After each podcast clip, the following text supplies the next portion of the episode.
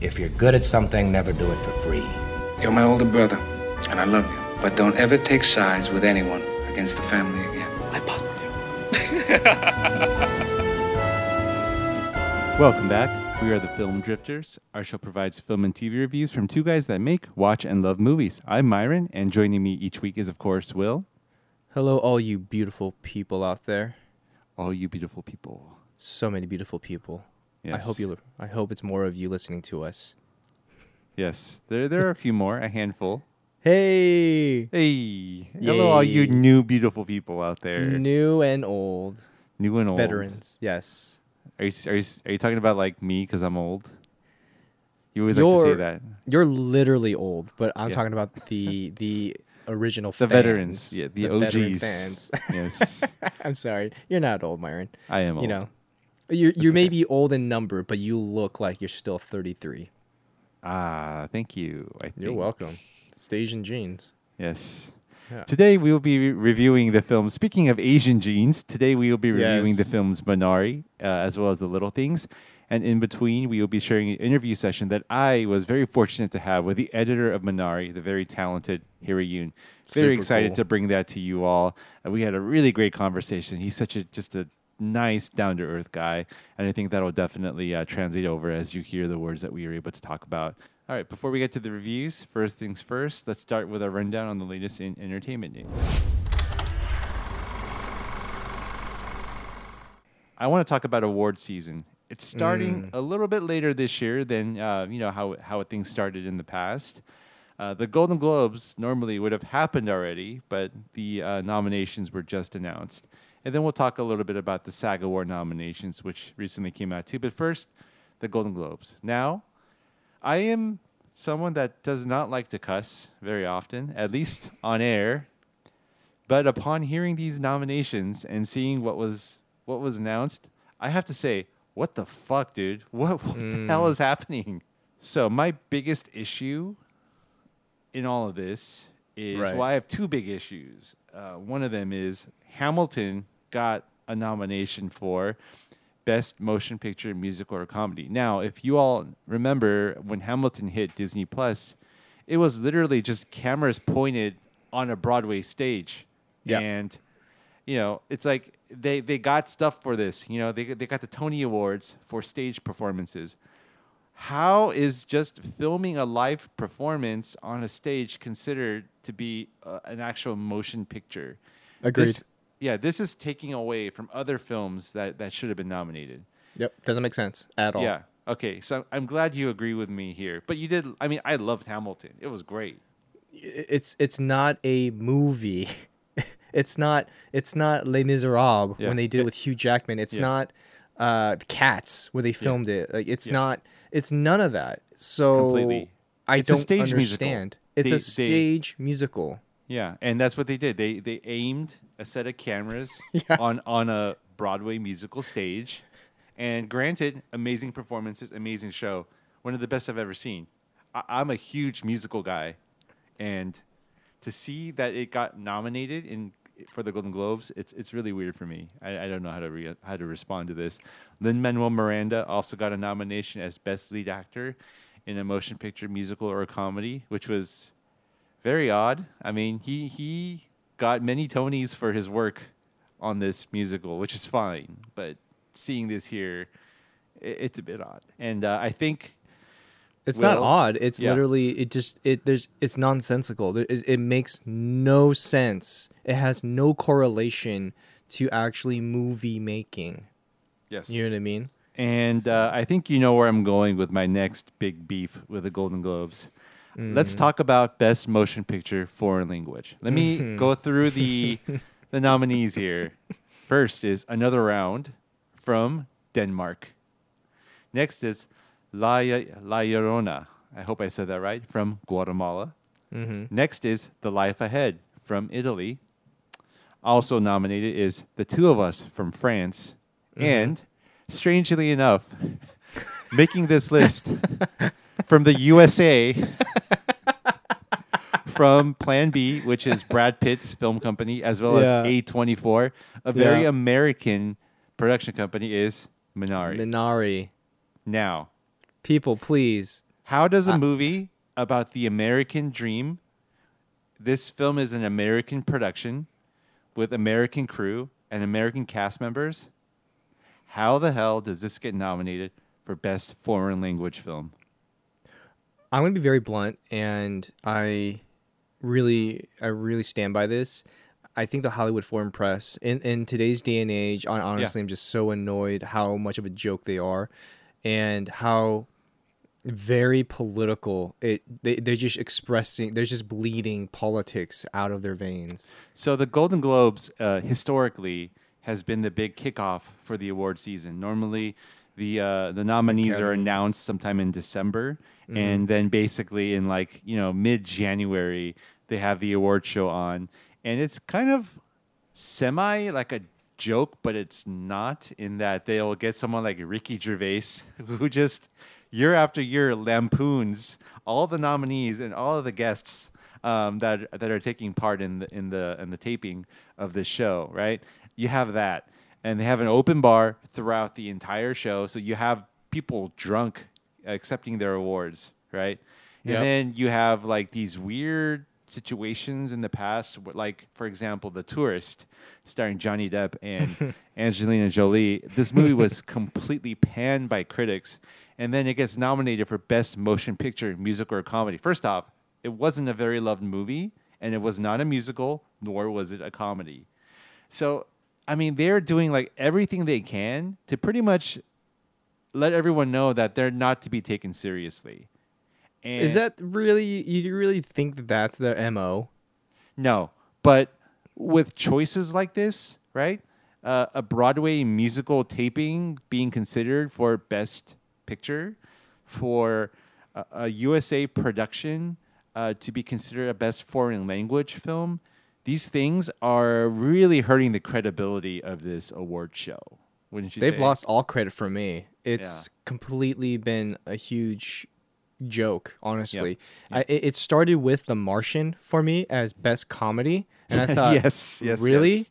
Yeah. okay interesting and now it's gotten to this part where i i'm looking at the award show now and think these awards have no meaning to me anymore. But so you know, I want to end things on a positive note as we wrap up talking about the Golden Globes, and let's you're too positive. maybe- you're too positive myron. The evidence about- is laid out so clearly. Let's talk about some of the things they got right.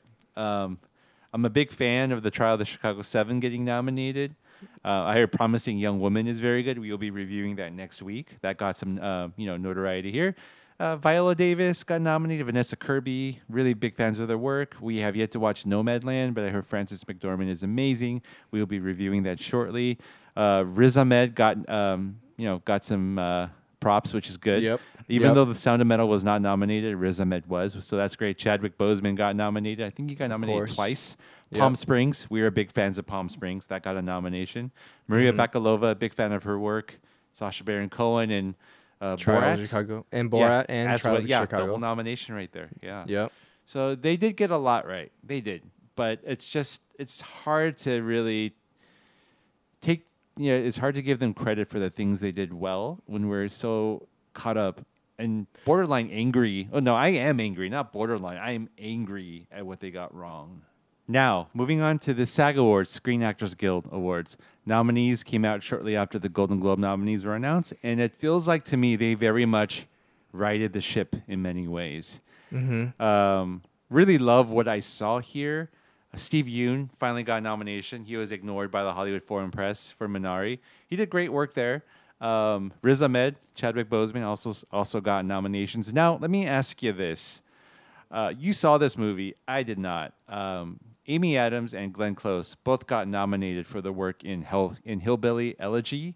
Um, yeah. fr- from what I saw, the movie was not really liked by critics, but uh, I wanted to ask you what you thought of this film. Uh, were they deserving of their nominations? Right. For Amy Adams as uh, in, in Hillbilly Elegy, she she really performed for me a character that I've never experienced her uh, to be in.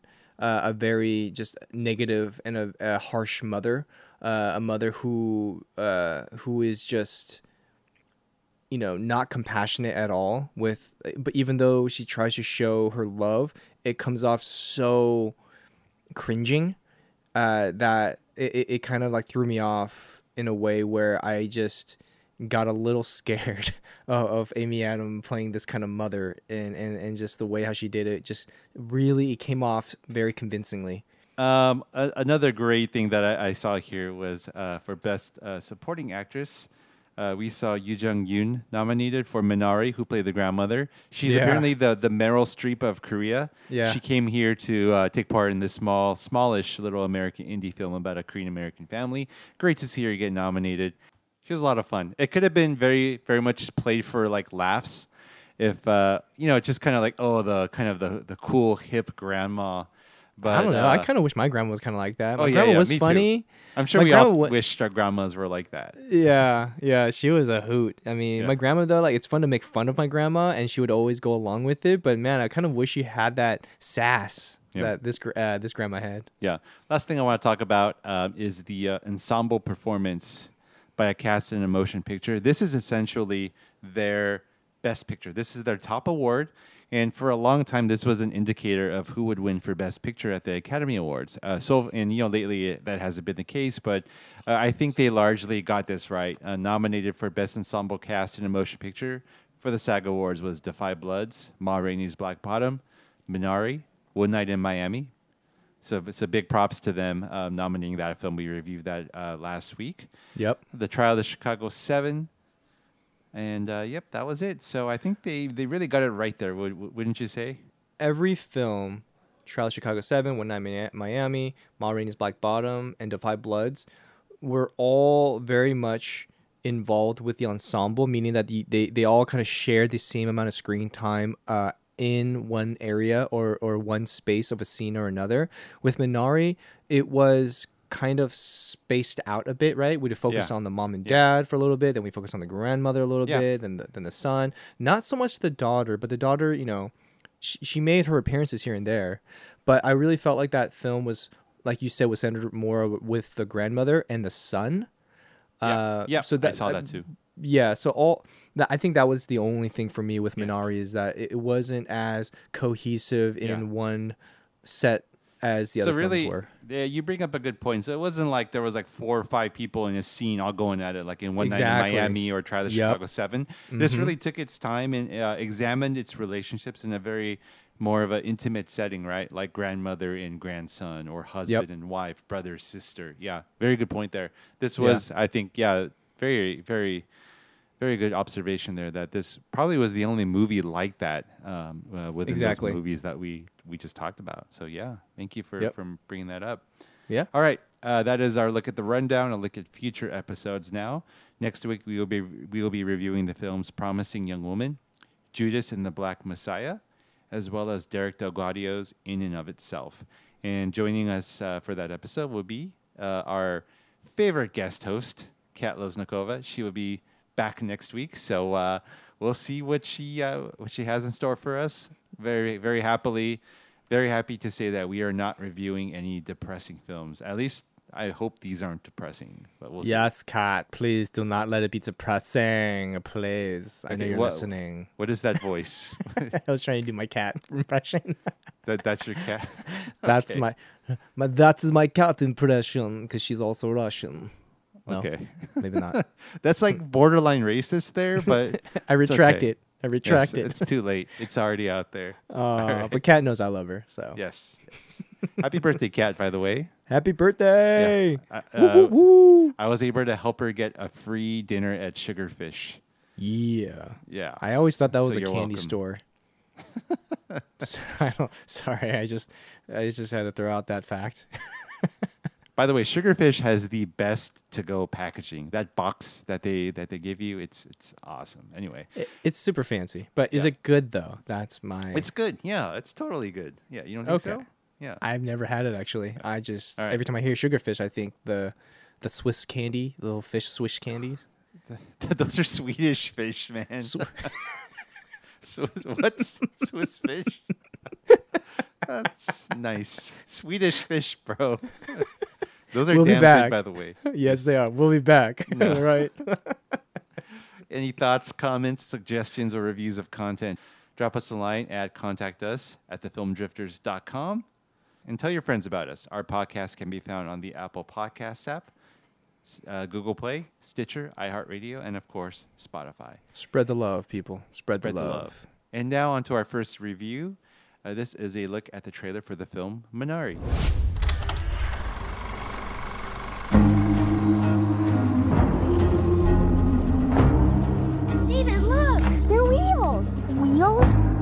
여기 대체 어디야? 집이지? 우리 새로 시작한다고 그랬잖아. 이게 그거야. 아빠는 빅 가든 하나 만들 거야. What a wonderful day to be in the house of the Lord. If you're here with us for the first time, please stand. What a beautiful family. Glad you're here. How's your daddy like that new farm? He growing things good, doing things right? Yes. 미국 애들은 할머니랑 같이 방 쓰는 거 싫어한다던데. I don't like Grandma. 걔는 안 그래요. 한국애니까. Grandma smells like Korea. 야, 뭐라고? 그랜마 스멜?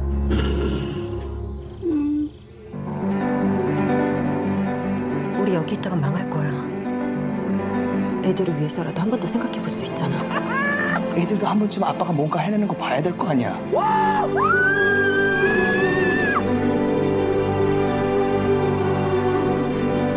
깨라 이놈아.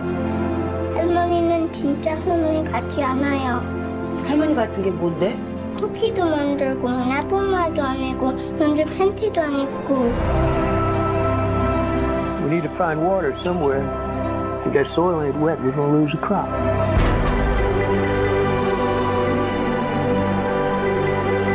결혼하면서 했던 말 기억나? 미국에 가서 서로를 구해주자고 했던 거.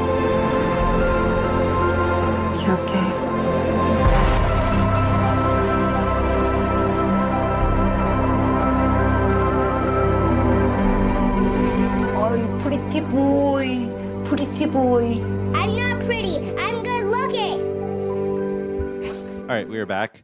That was a look at the trailer for the film Minari. Summary is a very simple one.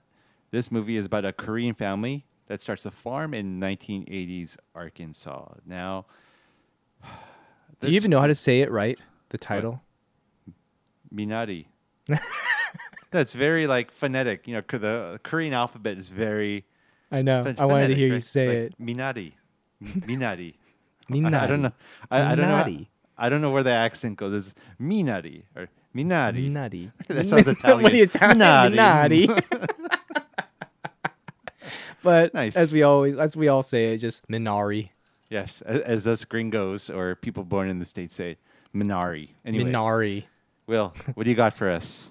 Oh man, it's this film. Okay, this film is difficult to review because I cannot help but to feel a lot of commonalities. Yes, as it literally is, if not most, a Korean American story of myself. Uh, in terms of the upbringing, not so much the obviously growing up in Arkansas, but it's more of how uh, the the Korean the Korean family and the Korean It's about the um, experience, the Korean ex- second generation. Korean experience. Exactly, coming to live the American dream. Right. Seeing what they were going through as a family to make, I, I, seeing a father specifically trying to make a life so much better for not just himself but the family.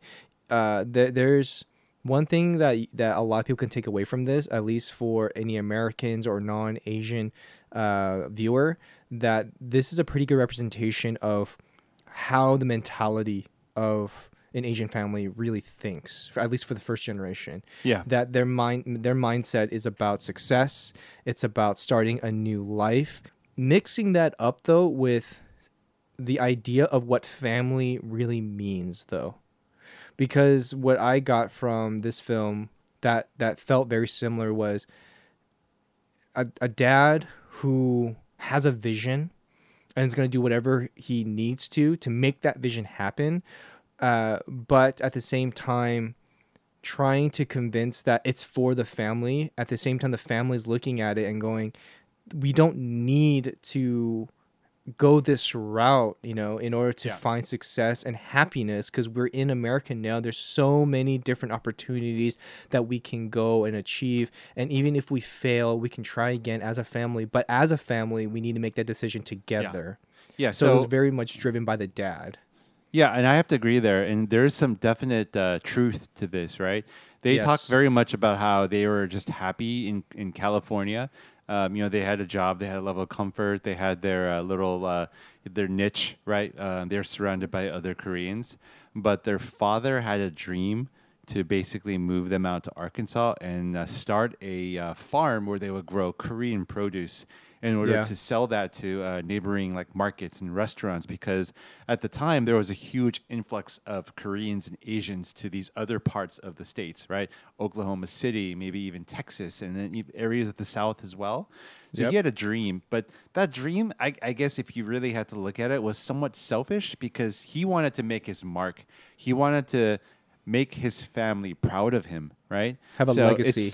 Yeah, yeah, and you know that can be looked upon as admirable. At the same time, uh, maybe it's it's a bit of a flaw because he took some big risks and he put his family on the line, potentially jeopardizing his relationships with his family members as well. But I think in that, you know, we don't see him as the villain. We just see a man because you know, as men, we all have that drive to make Mhm. our mark, to to like take a risk and to see our family proud of us. You know, God willing, that risk pays off, right? So there was some definite truth, I think, to how they portrayed this family, and I think it goes beyond Asians or Koreans. I think it's about all families, right? Or Yeah. even any sort of person that grew up where they didn't speak the language that their parents spoke, right? Or even maybe kids that like grew up hearing their their parents fighting and that they were scared and, and wondering if you know their parents were going to split up and if so, what that would look like and who they. Would I have to did that with. too. That Yeah. scene when their parents were fighting and they went straight to the room to write notes and then fold them Mhm. into paper airplanes Yeah. saying "Stop fighting." I did that with my sister when I was young, and my Mm. mom, when she was watching that scene with me, I looked over to her and said, "You know." Doe and I used to do this. Like when you guys always fought. She said, Really? When? I was like, When you guys were in your room yelling your heads off, we would go and write notes, throw it in your room to, to, to ask you to stop fighting. And my mom, she just looks at me, she goes, Oh, all Korean kids do that with Korean parents. And I'm like, What? There's no, are you making this up? And I think we can agree that this film isn't big. It's not packed with stars, but it's really beautiful storytelling. Uh, Didn't have to be. It was so well done. Yeah. And uh, we understand. I mean, this film, the opening shot is of, of the sun. So we thought that okay, this movie is going to be told from the the eyes, the point of view of the sun. But it really isn't like that. We understand everyone's point of view very, very clearly, and in any given scene, we know exactly where you know their conflict is coming from, which is really, really great. And I think that's really where the power uh, of this movie comes from. It's the power comes from its simplistic storytelling. Um, Yeah. You know, this movie is about a Korean family that moves to Arkansas from California to start a new life. But really, like we talked about, um, it's about a father willing to risk everything for a better life for his family. And uh, Yeah. I think that's just really identifiable on so many levels. It's really weird. This movie isn't outwardly emotional. Nothing really crazy uh, happens that makes you want to just break down and just start bawling, right? Only But if you can relate to it. I, I, I Yeah. think I related to it, and you related to it on a deeper Yeah. level. There are so many scenes where I just like couldn't help. I was holding back tears, like you know when um, the grandma and the son they first go out to to plant the the Minari um, plant. Um, you know, just the connection that um, the grandma had with the son, and uh, also just some of the scenes, like at the the big climax at the end, which uh, circles around a burning barn, and then Yeah. when- yeah, and then when we see, um, you know, David, played by Alan, he plays the son. When we see him just run for the first time in the movie, and uh, Yeah. there's this thing I don't want to give anything away, but him running at the end of the film really means something. Um, so many powerful moments where just the the simple way and the really understated way they handled the, the material really just lent to its power, and I was just floored at so many moments of this film. there's one specific uh, part of this narrative that I I thought was a bit more modern uh, in, in a sense, uh, a little bit more uh, ahead of its time. But I think that's just only due to the fact that I've I've never experienced it personally. Was Monica's uh, personality of realizing what Steven Yeun's character basically his his vision was, and she and she just realized that this is this is not this is not going to work out if, if if this is the way you look at it if this is all if, if it's all about money not your family kind of thing. And i've never seen at least because this is taken in the 80s i've never i've never witnessed an uh, uh, an asian korean uh, mother speak out so independently i guess like that. Yeah, in one of the um, um, special features uh, uh, for for this film, there was a Q and A session, and they talked about how things are really changing for Korean families when they were coming to the states in the '80s. They were talking about how in Korea things were still very, very much um, in the old ways. Um, women weren't really driving; they weren't allowed to speak out. But as these uh, families were coming from Korea and trying to establish themselves in the states women were all of a sudden learning to drive. They were taking up more of a role in bringing money into the house.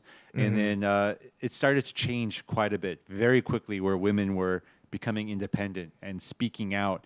And so within these homes, um, things are rapidly just progressing, right? Where women were finding an equal footing with the men. And so the director, Lee Isaac Chung, uh, very much talked about how that was something that was happening in this film as well, where the woman had a voice that had to be heard. Got it. That makes sense. Well, what say you about the acting? How did you how did you uh, Oh, like the I- acting? I love the acting. Everyone was so good. Um, Steve Yeun, Yeri Han, husband and wife, the kids uh, who were actually discovered within a year of shooting, never acted before. Uh, they both played their parts really well, and of course, the grandmother, uh, Yuh-jung Youn, really brought a lot to the role because otherwise it could have just been played for laughs. But she brought Yeah. a heart and soul to the to the role that I hadn't seen before. But I want to come back and ask you a question. Um, what did you think of Steve Yeun's accent? Because I'll be honest, for me, it didn't bother me at all. Um, because a performance is more than the accent, and to be honest, his Korean was far better than mine.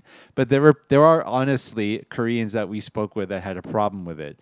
It took some out of the movie and maybe not others. So I wanted to ask you what you thought. And you said you saw the movie with your mom. What did she say? If she said anything?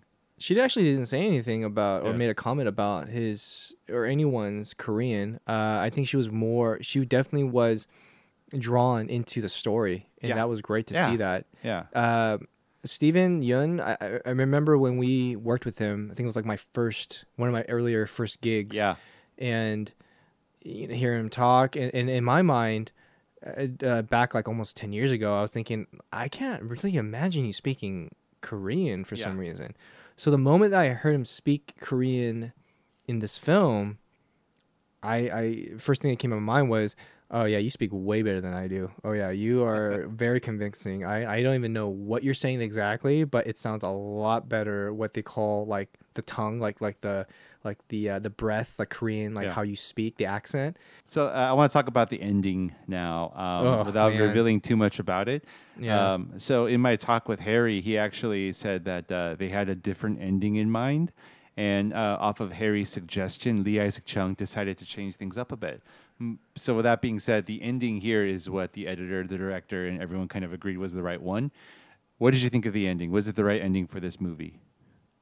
it was that feeling of keeping keeping things intact. I, I don't know if that's I know that's a little too vague for for people to understand, but for you, I hope that you understand Yeah, in terms of I do. family, I do. keeping things intact because it kind of it kind of fixed itself, even though it was bittersweet. Yeah, there was a problem. Yes. Um, that we didn't know if this family would be able to uh, conquer it, and then uh, amidst this beautiful blaze, we'll just call it that, uh, without words being said, uh, but the power of the moment was enough to us to keep this family together. And then there was a little bit of like a coda at the end afterward that just reminded us, hey, everyone's going to be okay. They're going to be okay. Yeah. And it was it was enough for me. I, I think that the ending hit me very personal in a very personal way, in a very in a very beautiful way, and I I just I loved it. I, I really do loved the way they decided to go with this. Yeah, uh, me too. uh, yeah, not not having to know what the other option was really. Okay, great. So All right, so let's take it to the jury. Let's give our final reviews of the film. What do you think, Will? What do you give this movie? I give this a four and a half stars. It's this as simple of a story as it was. It it had moments where I kind of wished certain other things were fleshed out. I guess for the audience to understand in terms of the the arguments that that Stephen and the wife would have, and and or or certain um just certain cultural aspects that maybe I'm just being really way too picky with it of wanting a bit more detail. Okay. And so yeah. All right, I give it a four and a half as well. Um, really amazing film. Um, Yeah. One of the more simpler movies that I think came out in the last year, but that's not a bad thing. It actually really captivates you with the relationships within the family. It's extremely i- identifiable, and uh, the director really takes his time in each scene, um, developing the viewpoints of each of the characters, and uh, really, it's just a beautiful movie. Um, really, really loved it. If if I had to go back and uh, redo my top ten movies of 2020, this would uh, uh, very honestly clocking at number two, just behind. uh, Wow. the I Sound would say of number Metal. five for me. That was our in-depth review of the film Minari. It is available in theaters on February 12th. Uh, we will take a short break and come back with my interview with Minari's editor, Harry Yoon. Stay tuned. Whisper something in your ear. Good God Almighty.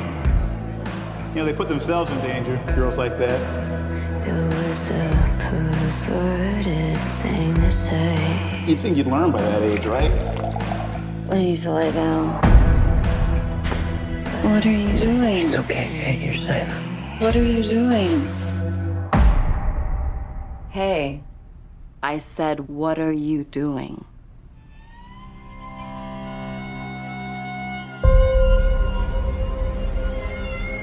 Every week, I go to a club. I act like I'm too drunk to stand.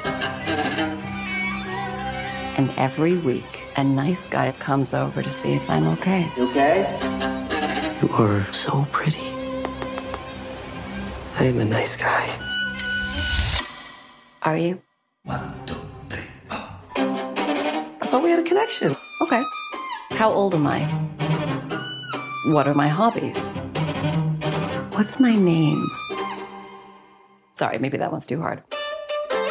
Cassandra? We were in class together at Forest. You would have been a great doctor. What happened? I left under unusual circumstances. You remember what happened, right? Why I dropped out. I'm not the only one who didn't believe it.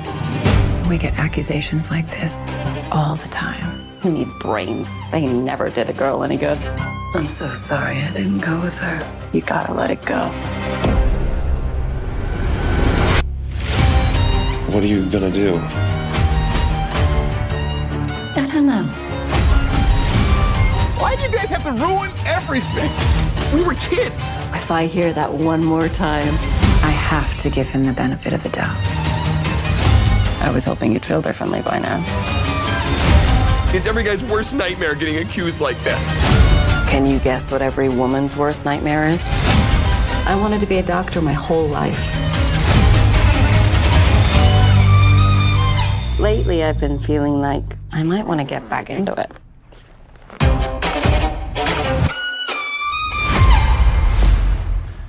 All right, we are back from break, and we are really, really excited to have with us Harry Yoon, the editor for Minari. Thank you for joining us today.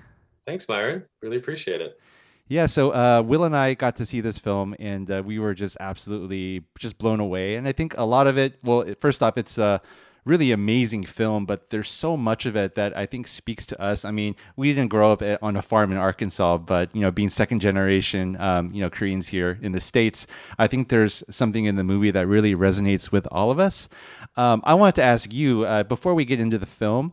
Um, you've been in the industry for quite a while and you worked on some really amazing films as well as TV shows. Can you tell our listeners a little bit about how you got your start and what drove you to want to be an editor?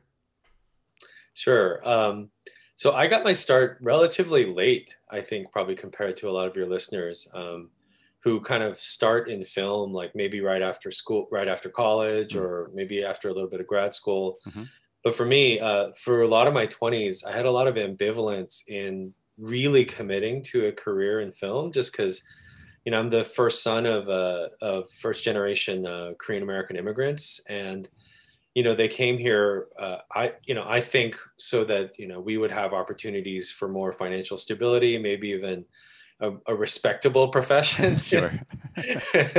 and um and so like through my 20s i would sort of go back and forth. Like i would like you know go i went to korea for a couple of years to you know relearn korean so that i could write scripts you know you know in both languages. But then i ended up uh, working in software and then and then when i came back i was like should i apply to film school? And then i ended up working in, in technology as well. I dropped i got into nyu graduate film but only spent a year there in my late 20s and then dropped out uh, in order to pursue you know a chance at a little more financial stability through the dot-com boom. And so Mhm.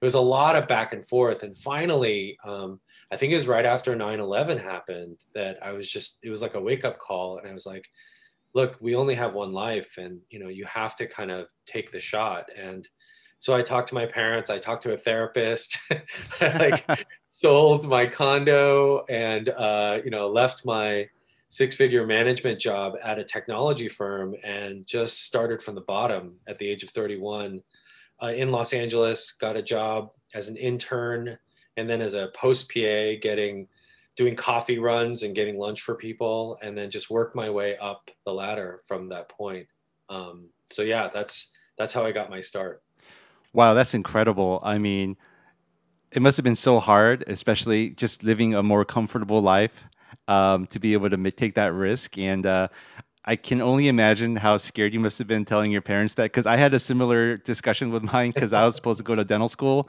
Uh-huh. and uh, yeah, at the time I wanted to be uh, become a screenwriter. So I was like, uh, I'm not going to dental school anymore. I really want to kind of get into making movies. And uh, I mean, their response was surprisingly like, okay, yeah, do that. Like, I didn't see you as a dentist anyway.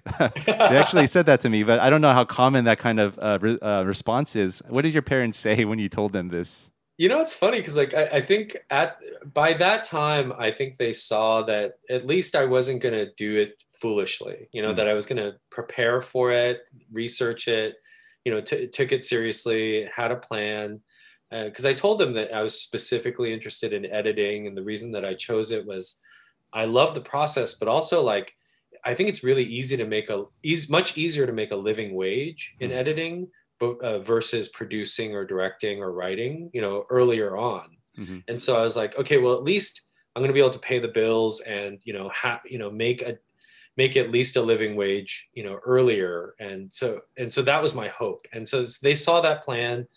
But I think what really made the difference is I asked my dad years later after I'd achieved some level of stability. I was like, why did you let me do this? You know, why, why did you say, okay, why did you give me your blessing? And he said that, you know, when it came down to it, the reason that he came to America was not just that we would have financial stability and good opportunity, but so that we would have the freedom to choose things that he didn't have Hmm. uh, at our age. Uh, Yeah. I think, you know, there were more limited opportunities in post-war Korea.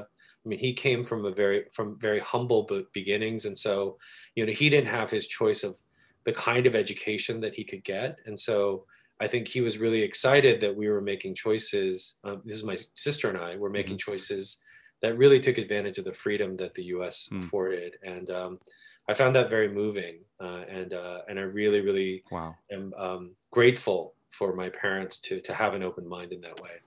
What an amazing story. Before we get to Minari, I just want to ask you one more question about being an editor. I saw a meme when the pandemic started about what it's like being an ed- editor, and there was a before and after picture. And the before picture had an editor sitting at a desk completely by himself in a room, looking at his, looking at his computer monitor. And the after picture was the exact same photo. Has your like environment or just your workflow changed as a result of the pandemic at all? Yeah, you know, I have to say, like, you know, there is that stereotype, but I have to say, like, I think in order to truly be successful as an editor, like, you cannot be a recluse. Hmm. Like, so much of what you're doing is being in dialogue with like key creatives Yeah.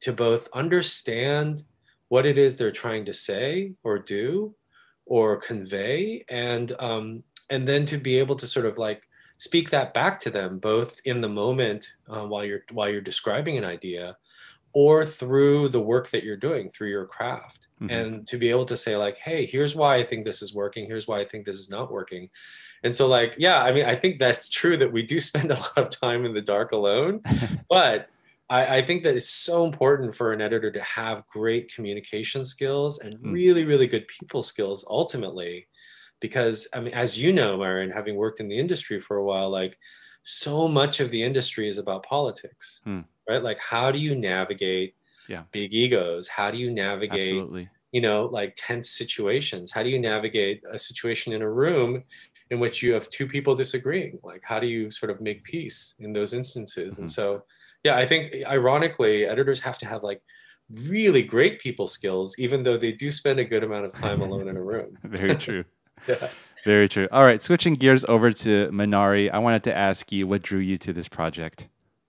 Well, I'm I as soon as I read the script, I was um, just blown away um, by how specific it was in its details, how funny it was, but also it's an unusual Korean American story Hmm. in that a lot of like you know the Asian American literature and um, even films I'd seen is very much from the perspective of the second generation, right? The kid kind of coming of age. Yeah. But this one had such a balance in perspective between the kid and the kids and the adults Hmm. and grandma as well. And so it was this sort of balance between these multi generational perspectives and the complexity involved that really drew me to the project. Yeah. Um, and so, yeah, I was, I loved the script. And as soon as I started speaking to Isaac, uh, Isaac Chung, who's our director, Hmm. I saw how collaborative he was, how open he was to the creative process. And I was like, oh my gosh, this is like a dream come true to be able to tell this kind of story with this kind of leader. hmm hmm Yeah, that's great to hear. I mean, when I first saw the movie, uh, that opening shot, like we we rest on the sun for a good few seconds, and I'm Oh, thinking, yeah. oh, this is going to be a story told through his eyes. But then, as I kept watching, it really did round out everyone's perspective so well, um, and even those moments of conflict, you kind of understood where everyone was coming from, and you were kind of in the heads of every single character. It was Mhm. really, it was, it was really amazing to see. Um, just switching gears a little bit, I wanted to talk about uh, what it was like working on a smaller independent film. I mean, you worked on some really big budget movies um, and shows like The Revenant, Hunger Yeah. Games, Yeah. Euphoria. What was it like switching gears and working on a smaller independent film? Like, you know, was the the time frame crunched down? Were you editing as they were shooting? Would love to hear some some details. All of the above. Ah. Um, first off, I, I needed to take like, I think a 60% pay cut in terms of Ah. my rate in order to work on this. But I think that's often the kind of trade off you need to make um, is like, you do one to pay the rent, you do one for the scale of it, but then, you know, one, your passion projects, especially early on, are often actually not even just early on, even later on. Like they're, the, they're often ones in which you have to make some compromises financially. Um, so there was certainly that, but uh, but also because it was a lower budget film, we didn't have a ton of time in post, um, and so what would ordinarily be like a 12 to 20 week post, it, what we actually locked from the from the week that uh, the week after principal photography ended, we had 10 weeks, uh, and we needed to basically be locked at the end of the 10 weeks. Hmm. So it was a for for me having worked on a lot of different features that was kind of an accelerated post for a feature Sure. um, and uh, and also like be, what was great was that we had the kind of backing and the creative resources and um, you know the confidence of knowing that both Plan B and A24, who are just such amazing producing you know entities, you know we're going to get this film out there, and so that was like it- even though we were low budget, even though we were sort of you know constrained in terms of the the physical and the you know what we could do we never sort of like felt like oh okay like we were wanting for good input or we were wanting for incentive to get the to get the get the film as good as it could be Mhm. because we knew that that those entities knew how to get a film out there Yeah. Of this type. Yeah. I mean, like you're talking like Moonlight, and Yeah. you're talking like I mean, The Farewell, and so it just galvanized us. It just got us so excited with this idea that like this perhaps smaller Korean American story could have a nationwide audience. And Yeah. so yeah, that was that was really sort of electrifying for us. Yeah, I mean, you brought up Moonlight, and uh, you know, when we, when you think about oh, A twenty four and Plan B coming together, I remember the last time that happened, uh, it garnered uh, actual Best Picture win. So uh, Yeah, I'm really hoping personally that I see something like that in, in Minari's future. Like I, I got my fingers crossed here. From your mouth to God's ears, man. Seriously. Yeah, so I'd love to hear uh, more about your workflow, and you know, uh, I I like to think that some of our listeners have more of a technical mindset when it comes to these things. We'd love to hear uh, what it was like, and uh, I mean, the camera that they shot on was it an Alexa or or a Red? Yeah, I think it was an Alexa Mini that Okay. they shot on. Okay. Um, but I could be wrong um, ab- about that. But we basically had an incredible um, uh, AC slash DIT on set. Uh-huh. I mean, this will tell you the budget level is Yeah.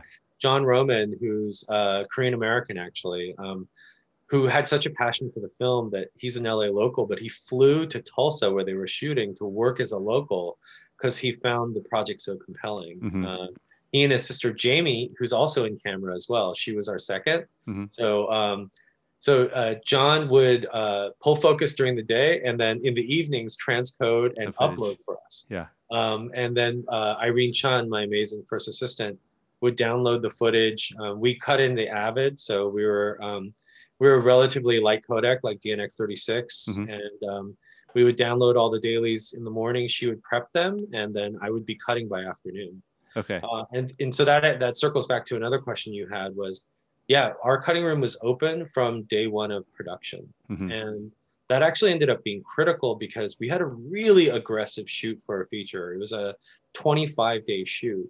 Mhm. Um, so uh, I think having the cutting room open, us sending Isaac scenes at the end of every week to show him what he's getting gave him a tremendous amount of confidence that things were working Mhm. as well as you know some really practical things like you know could they wrap out of a location you know what else did we need in that location you know when they wrapped out of the trailer you know things like that so i was like calling them and begging for like exterior establishing shots and Yeah. inserts of this that type of thing so oh yeah, that- yeah. Because normally, like happen. Uh, a normally like a second crew would go out or, or get those things, and but then now they really didn't have the time, right? They were only there for a certain amount of time, and you needed those Exactly. shots. Yeah. exactly yeah Um, so, uh, I mean, given the the tight crunch of the time frame, you know, obviously the director Lee Isaac Chung wasn't in the room with you, so I, I would imagine you had quite a bit of autonomy uh, in terms of first cuts. I mean, I hear that the, of course, the movie is written three times: once on the page, once on set, and once in the edits. So, uh, what was it like collaborating with him? You talked a little bit about that. Would love to hear more, and would love to hear about kind of the process of of maybe putting that first cut together and sending him scenes. What that was like. Sure. I, I actually had a really encouraging experience with Isaac early on that showed me how collaborative and open he was. Like, uh, actually, towards the end of pre production, about five days before they were about to shoot, so everybody was in Tulsa, they were finishing up their casting and stuff like that.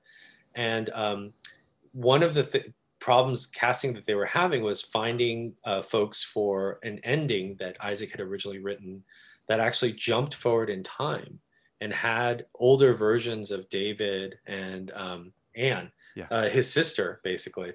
Um, and uh, and basically, we were talking about the ending and how uh, there were good things about it, but also problems with it. And the next day, Isaac actually came up with the ending that you see now in the film, which is much more, again, sort of staying centered on the present of the family uh, and not recasting people. And I was just so blown away that based on a conversation he had, we had, that he would actually change the ending in that way and then tell the producers, we're not going to finish casting these other people. We're not going to shoot that alternate ending, even though that's the ending that had been in the script for all of this time. And so that just that just showed me that Isaac, you know, had this really courageous ability to kind of like make strong decisions like that for that would have a real impact on the film Yeah. and that he was open to that kind of collaboration. Yeah. And so that gave me a lot of confidence going through production and as I was putting together the editor's cut um, to you know take some swings. You know, obviously, you know, I would I would let Isaac know um, to add sort of. Uh, normally, my my process in, in the editor's cut is to is to show the entire canvas of the film. Mm-hmm. I never take anything out because I think it's crit- one of the most important aspects of it is to see everything that we have, Mhm. even though it might not necessarily be in the right order, even though it might not be serving the overall story or the rhythm of the cut. Um, it's just, it's just just for us both to see everything laid out on the table. The only thing I did though was like move some scenes around, split some scenes, Mhm. um, in, in order to to give it a, a slightly, I think, a, a flow that made a little bit more sense. Mhm. Um, and um, he was very open to that. He watched the first cut, was depressed the way that all di- directors are depressed after the first cut, but really ready to to work. You know, the next day, and uh, we just dove right in and started um, crafting, restructuring, pulling things out, um, tightening, etc. Yeah, yeah. I'm really happy that you both decided on that ending because it was so perfect for me. Uh, I mean, Oh, the awesome. that when the barn was on fire and uh, you see a family that had just come apart kind of get reunited amidst this blaze, Yeah. and then we have like a little bit of a coda that just lets you know that after all that.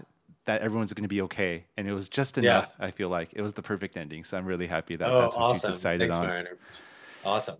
Yeah. So uh, I guess my uh, last question for you is, uh, what's next? Uh, do you have any sort of works, uh, you know, in the plan, or uh, maybe attending the Oscars this year, if if they allow that? Well, I don't know. I, I, I don't know. It's that, that would be a dream to be able to go to support the film, especially because like it's in the conversation for possibly a Best Picture nomination or a Best Supporting Actress nomination or Best Actor. Like, I just, I, I, I mean, everything has been gravy for us. I mean, just basically, what even when we went to Sundance, all we wanted was just for this film to find an audience. But in our heart of hearts, also, we wanted, we knew this film had been such a gift to us as, uh, you know, Korean American immigrants. And we knew that it had the potential to be that way as a gift for the families that were, you know, in our direct community. But then to have it just find an audience well beyond the Mm. Asian American community at Sundance and to have it sort of be lauded in this way is just like it's just a dream on top of a dream. And so anything else just feels like okay if it happens wonderful. You know but like i feel like the most important screenings for us have already happened in that you know when our families saw this film and felt seen and um, you know hopefully like healed and reconciled at times you know i think those were the most important for screenings for us All right, Harry, thank you so much for joining us. You've been very generous with your time. Minari is hitting theaters on Friday, February 12th, which is upcoming this Friday. And uh, it, it will also be available on demand on February 26th. Thank you so much for your time. Thank you. Oh, and Myron, just just as just so that if you are in an area that doesn't have open theaters due to COVID, A24 is actually doing a virtual cinema uh, by on a site called Screening Room, in which you can purchase tickets starting um, uh, this week uh, for specific dates starting on the 12th. And um, the way it works is you purchase the tickets, first come, first serve, and you have a window between excuse me, 4 p.m. Pacific and 8 p.m. Um, Pacific to watch the film, to start the film, basically. Um, so yeah, if you if you're in an area that's impacted by COVID, you can also see it through that virtual cinema. Great, great. That's awesome to hear. Uh, that's, I believe, how I saw it. Uh, my wife and I, we saw it that same way, virtual cinema, just about a Awesome. week ago, and it was a great viewing experience. Uh, was able to uh, kind of stream it to our television. So, yeah, encourage all of you to see it that way if uh, that's your only way of seeing it. Please support this film. It is just an amazing piece of work, and I'm sure we'll be hearing more about it as we draw nearer to the Academy Awards. Um, thank you so much, Harry. Thank you guys. Had a great time. I want I want to share something with you.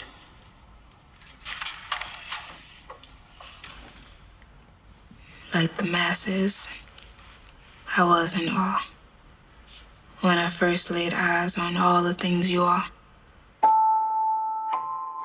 I heard that speech. I knew we make noise. I just thought it'd be in the streets. The Black Panthers are the single greatest threat to our national security. Our counterintelligence program must prevent the rise of a black messiah. You're looking at 18 months for the stolen car, five years for impersonating a federal officer, or you can go home. What do you want? Get close to Hampton. The Black Panthers are forming a rainbow coalition of oppressed brothers and sisters of every color. Neutralize him by any means necessary.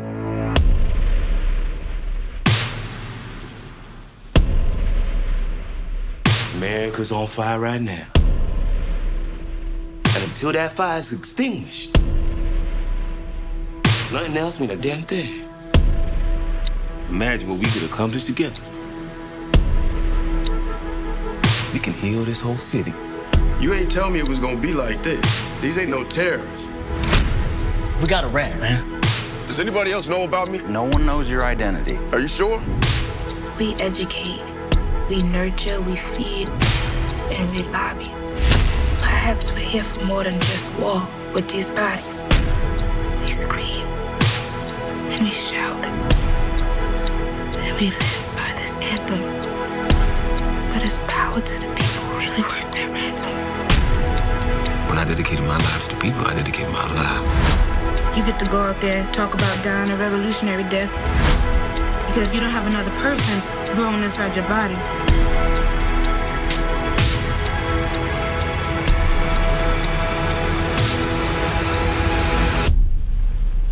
Anywhere there's people, there's power. All right. Uh, thanks so much to Harry for uh, joining us with that Q and A. After that, you heard a trailer for Judas and the Black Messiah, which we will be reviewing next week.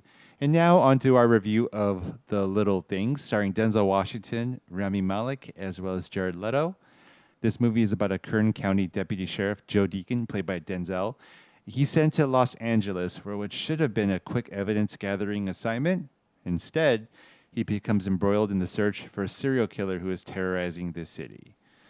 Now, um, let's just say this movie was not Minari level a- a- Mm. at all, but still had things that we appreciated about it. Um, I, yeah, I'm just a choosing- powerhouse cast. Maybe, yeah, I guess. I, am really? choosing my words very carefully. So let me kick it Mm. off with you, Will. What did you think of this movie? I, I and I've said this before. I love uh, murder mystery, uh, crime films. Uh, I'm actually curious to see what Kat would think of this film, but it felt it, it was consistent in terms of It's mediocrity. just kidding.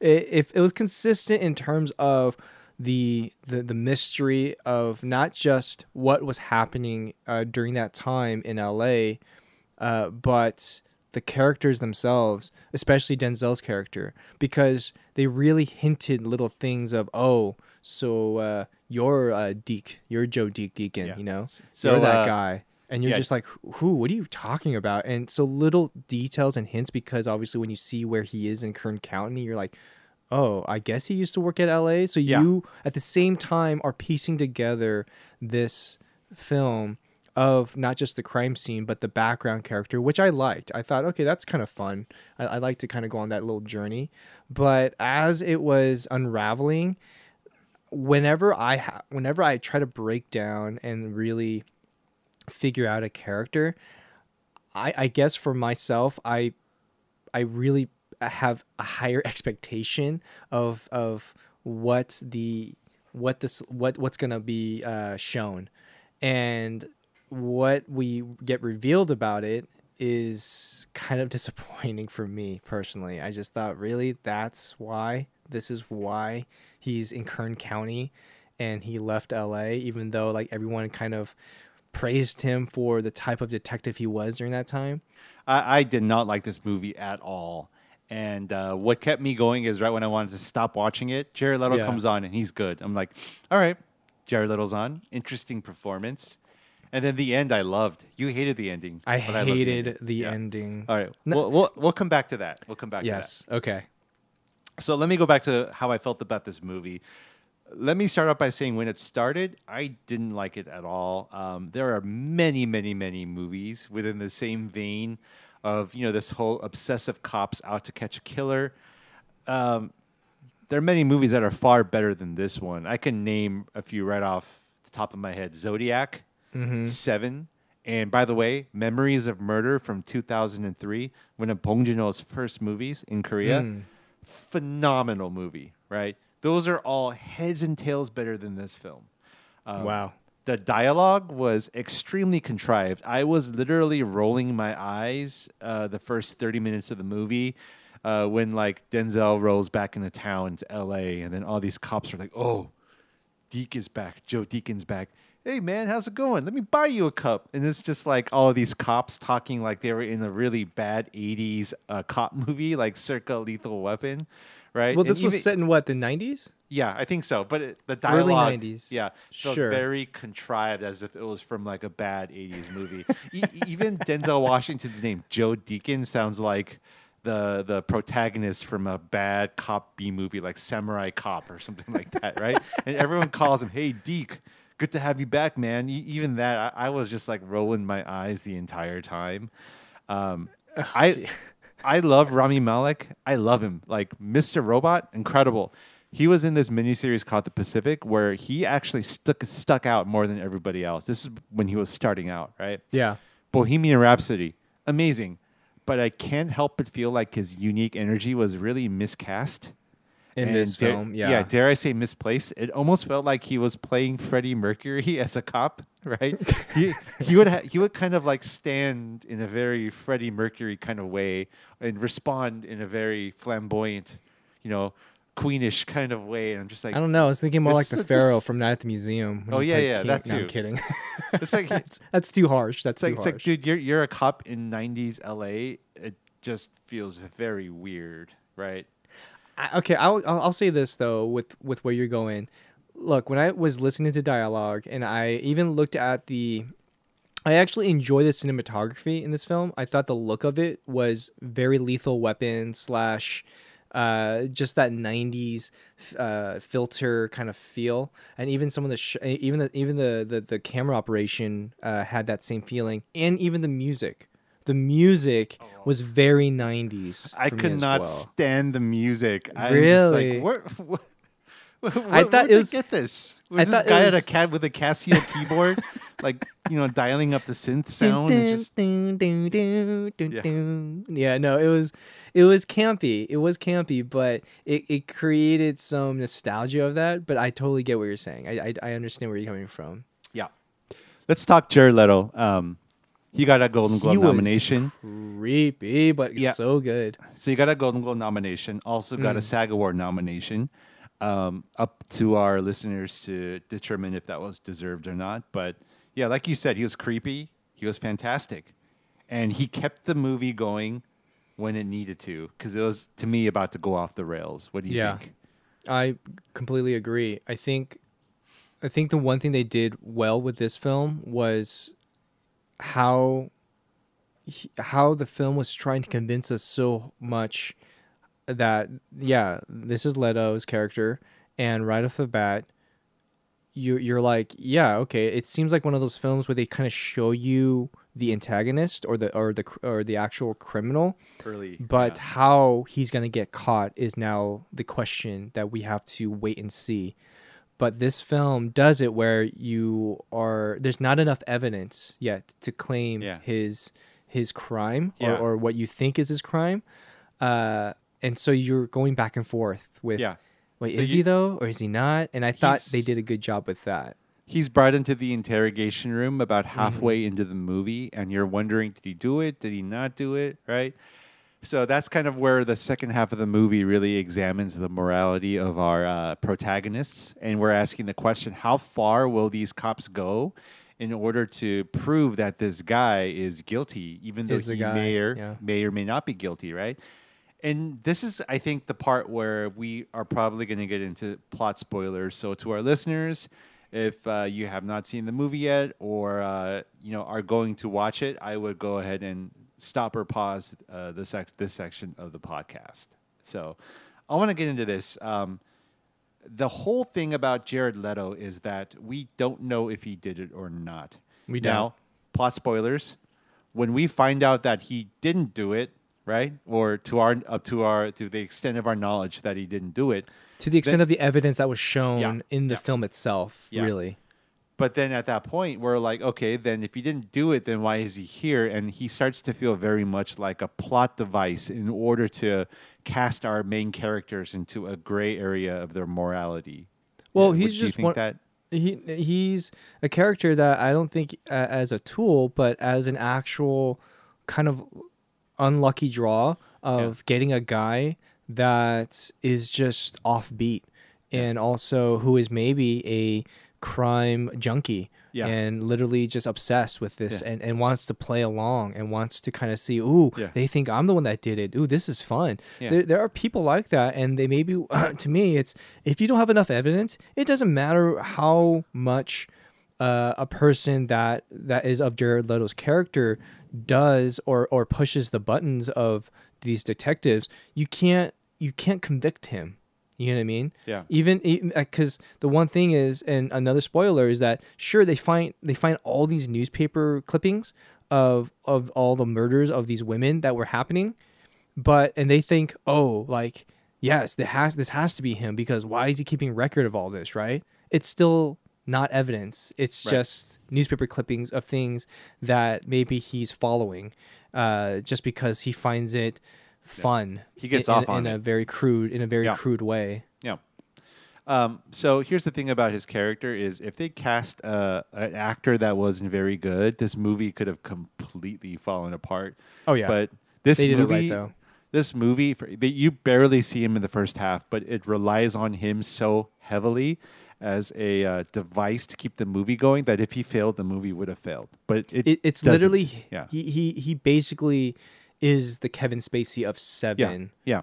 Yes. But uh, dare I say, in Seven, if, if Kevin Spacey was not playing the killer and someone else played it, it would have still worked because the story was strong enough, the characters were strong enough, and the pursuit of the murderer was compelling enough. Here, where we meet him so early, if if it didn't work, the movie wouldn't have worked, right? It's it's weird how he played him. He's creepy, he's funny, and you know Jared Leto's a very good-looking guy, right? So there's a level of there's a hint of He sex appeal. no, it looks film, like he or did he? lost weight.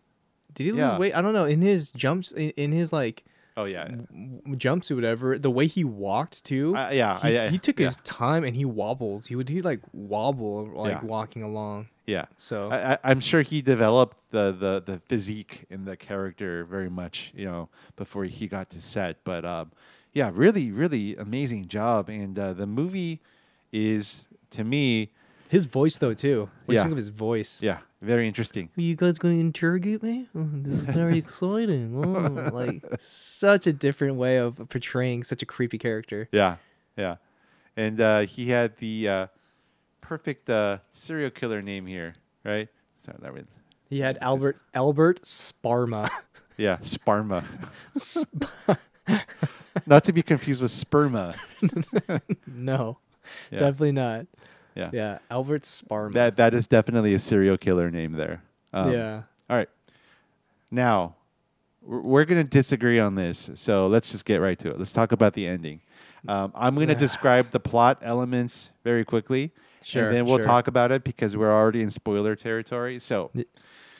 Uh, Denzel and Rami, uh, they are two cops. They are convinced that uh, Sparma, played by Leto, uh, committed these murders, and so uh, they are tailing him. And eventually, what happens is uh, Rami Malek's character decides to get in the car with Sparma because Sparma is offering to show him, "Hey, I'll show you where I hid the bodies." And first off, you're thinking, okay, come on, cop. This this is not a smart move. But he does it anyway because he's so obsessed with find, finding the bodies and proving this guy is a killer.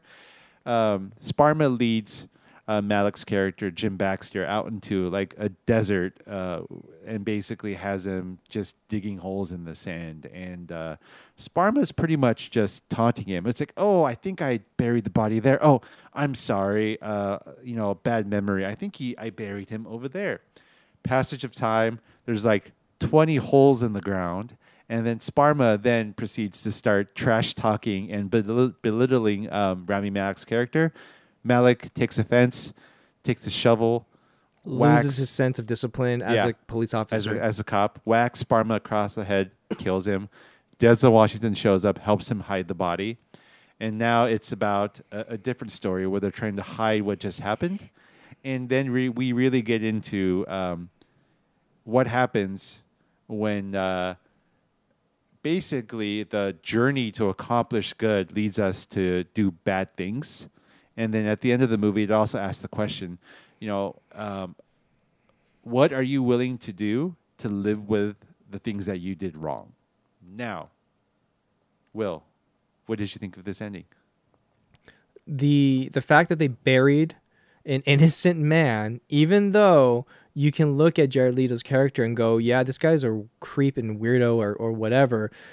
There's still not enough evidence, and the fact that they decided to bury it and and try to just no one's gonna ever miss him, whatever. Like it makes police officers look really bad in my mind, and also sends a very bad message that for the sake of what we believed was justice was not justice still. What you what we believed so much that this person was the person but we didn't have the evidence for it is kind of like saying that's why so many people on death row who are innocent are still being killed kind of thing. That's what i took away from it. And that's where i thought no that's not a that, that message was just so bad and, and uh, the fact that they just let allowed that to happen kind of I, I don't think that that's the the message at all because uh, I mean Um, they're that's, not just, that's just what I took from it. Yeah. I'm saying, yeah, personally. because I don't think they're praising the cops. I think if, if anything, they're like, oh crap, these guys like screwed up, Messed and- up, yeah. yeah, and now So- they have yeah. to live with it, right? Well, and the, but the right thing would have been, even though I know I don't, this wouldn't probably make for a good story. Uh-huh. I guess is uh, coming forward with their mistake. Right. They they they they obviously knew that if they came forward with it, Rami Malek's whole life, he has a family, he has a daughter, all this stuff. Yeah. it, it'd be in shambles. Right. but but the but the, the the the point is though is that when you take an oath as a as an officer of the law like that that is that that's the package that comes with it you know what i Mm. mean you Yeah. need to be accountable for your mistakes Mm. Yeah. especially when you are upholding the law Okay. yeah I get it. I really like the ending only because of the question that it asked. Because uh, I never saw a question asked like this before, right? Um, you know, we see we've seen the obsessive cop in many um, movies in the past, but Seven. here they actually, yeah, here they actually do something crazy. Uh, in the case of Seven, when Brad Pitt kills Kevin Spacey, spoiler alert, right? Um, it, it's like you almost wanted him to do it, and he did it in a fit of rage. Here, it was done in a much more like um, out of nowhere fashion, right? And so to see it done this way, and then to just see how they are able to live with it and cover it up, uh, it was interesting, and I, I think it's speaking to um, the human condition, right? Like when how often do we do something and regret what happened, but at the same time aren't willing to come forward with it, and now we have to live with the guilt? Or um, what do we do to somehow live with the truths in our life that are so unbearable, right? Um, that actually, those questions to me elevated the movie quite a bit because before it, I, I was not a fan at all, to be honest with you. you know. Um, so with that being Yep. said, uh, maybe let's uh, just get to our reviews, our final reviews of the film. Will, uh, what do you give this movie? I give this film a two and a half stars. Like I said, it was consistent in the beginning, and I had my interest in uh, Denzel's character of you know who he was and Hmm. and what was it that he became a sheriff and and left left his good job as a detective in L.A. Mhm. but then dropped down after realizing his mistake and then facing his demons, which I get it, but I guess it didn't it, it didn't impact me as hard as I would hoped. And then the message of it correlating with Rami's character and what happened at the end, Yeah. it just fell even further down where Okay. I, I was just like, mm, no, not doing this, not doing it for me. yeah. So I went the other way. Uh, I give it the same rating as you, two and a half stars. I was well below this, and then Jared Leto came on. and It's like, oh, okay. And then uh, the end happened. I was like, oh, ooh, that's that's different, and it, it definitely frames the movie differently. So I give it two and a half stars, but I was in a position where actually the movie was getting better as it went. Oh, how funny. Yeah. Yeah. So mine was like consistent little, like, you know, neutral, like kind of high and then came Yeah. straight down. Yours was like low and then Yeah. kind of shot up a little bit. Yeah. All right. What a flip. I know, right? That was our reviews of the films Minari as well as The Little Things. And thanks so much to Harry Yoon. He was very generous with our time. Thank you so much for coming on and answering some of my questions about this film. Uh, that was our episode. Uh, we will be back next week with the reviews of the films Promising Young Woman, Judas and the Black Messiah. And we're actually re- reviewing a third movie for the first time. So hopefully we don't end up with like Wow. a three hour long episode, but we'll be reviewing the documentary Derek DelGaudio's In and of Itself. Very interested to see what that movie is about. Until So just- then, yep. yeah. Enjoy a three hour next week uh, podcast, Yes. ladies and gentlemen. I'm kidding. We won't keep it that long. It'll be less than three hours. I'll, I'll, you know what I'll do is I should set like an alarm and be like, you have 10 20 minutes for each film, five literally. minutes. Five minutes. You have four. It's like hot potato. The last person speaking has to do something crazy. Anyway. Oh, man. Yeah. All right. Until then, we just want to remind you that it's not so much the destination, but the things that you watch and experience along the way. Stay safe, everybody. Stay safe.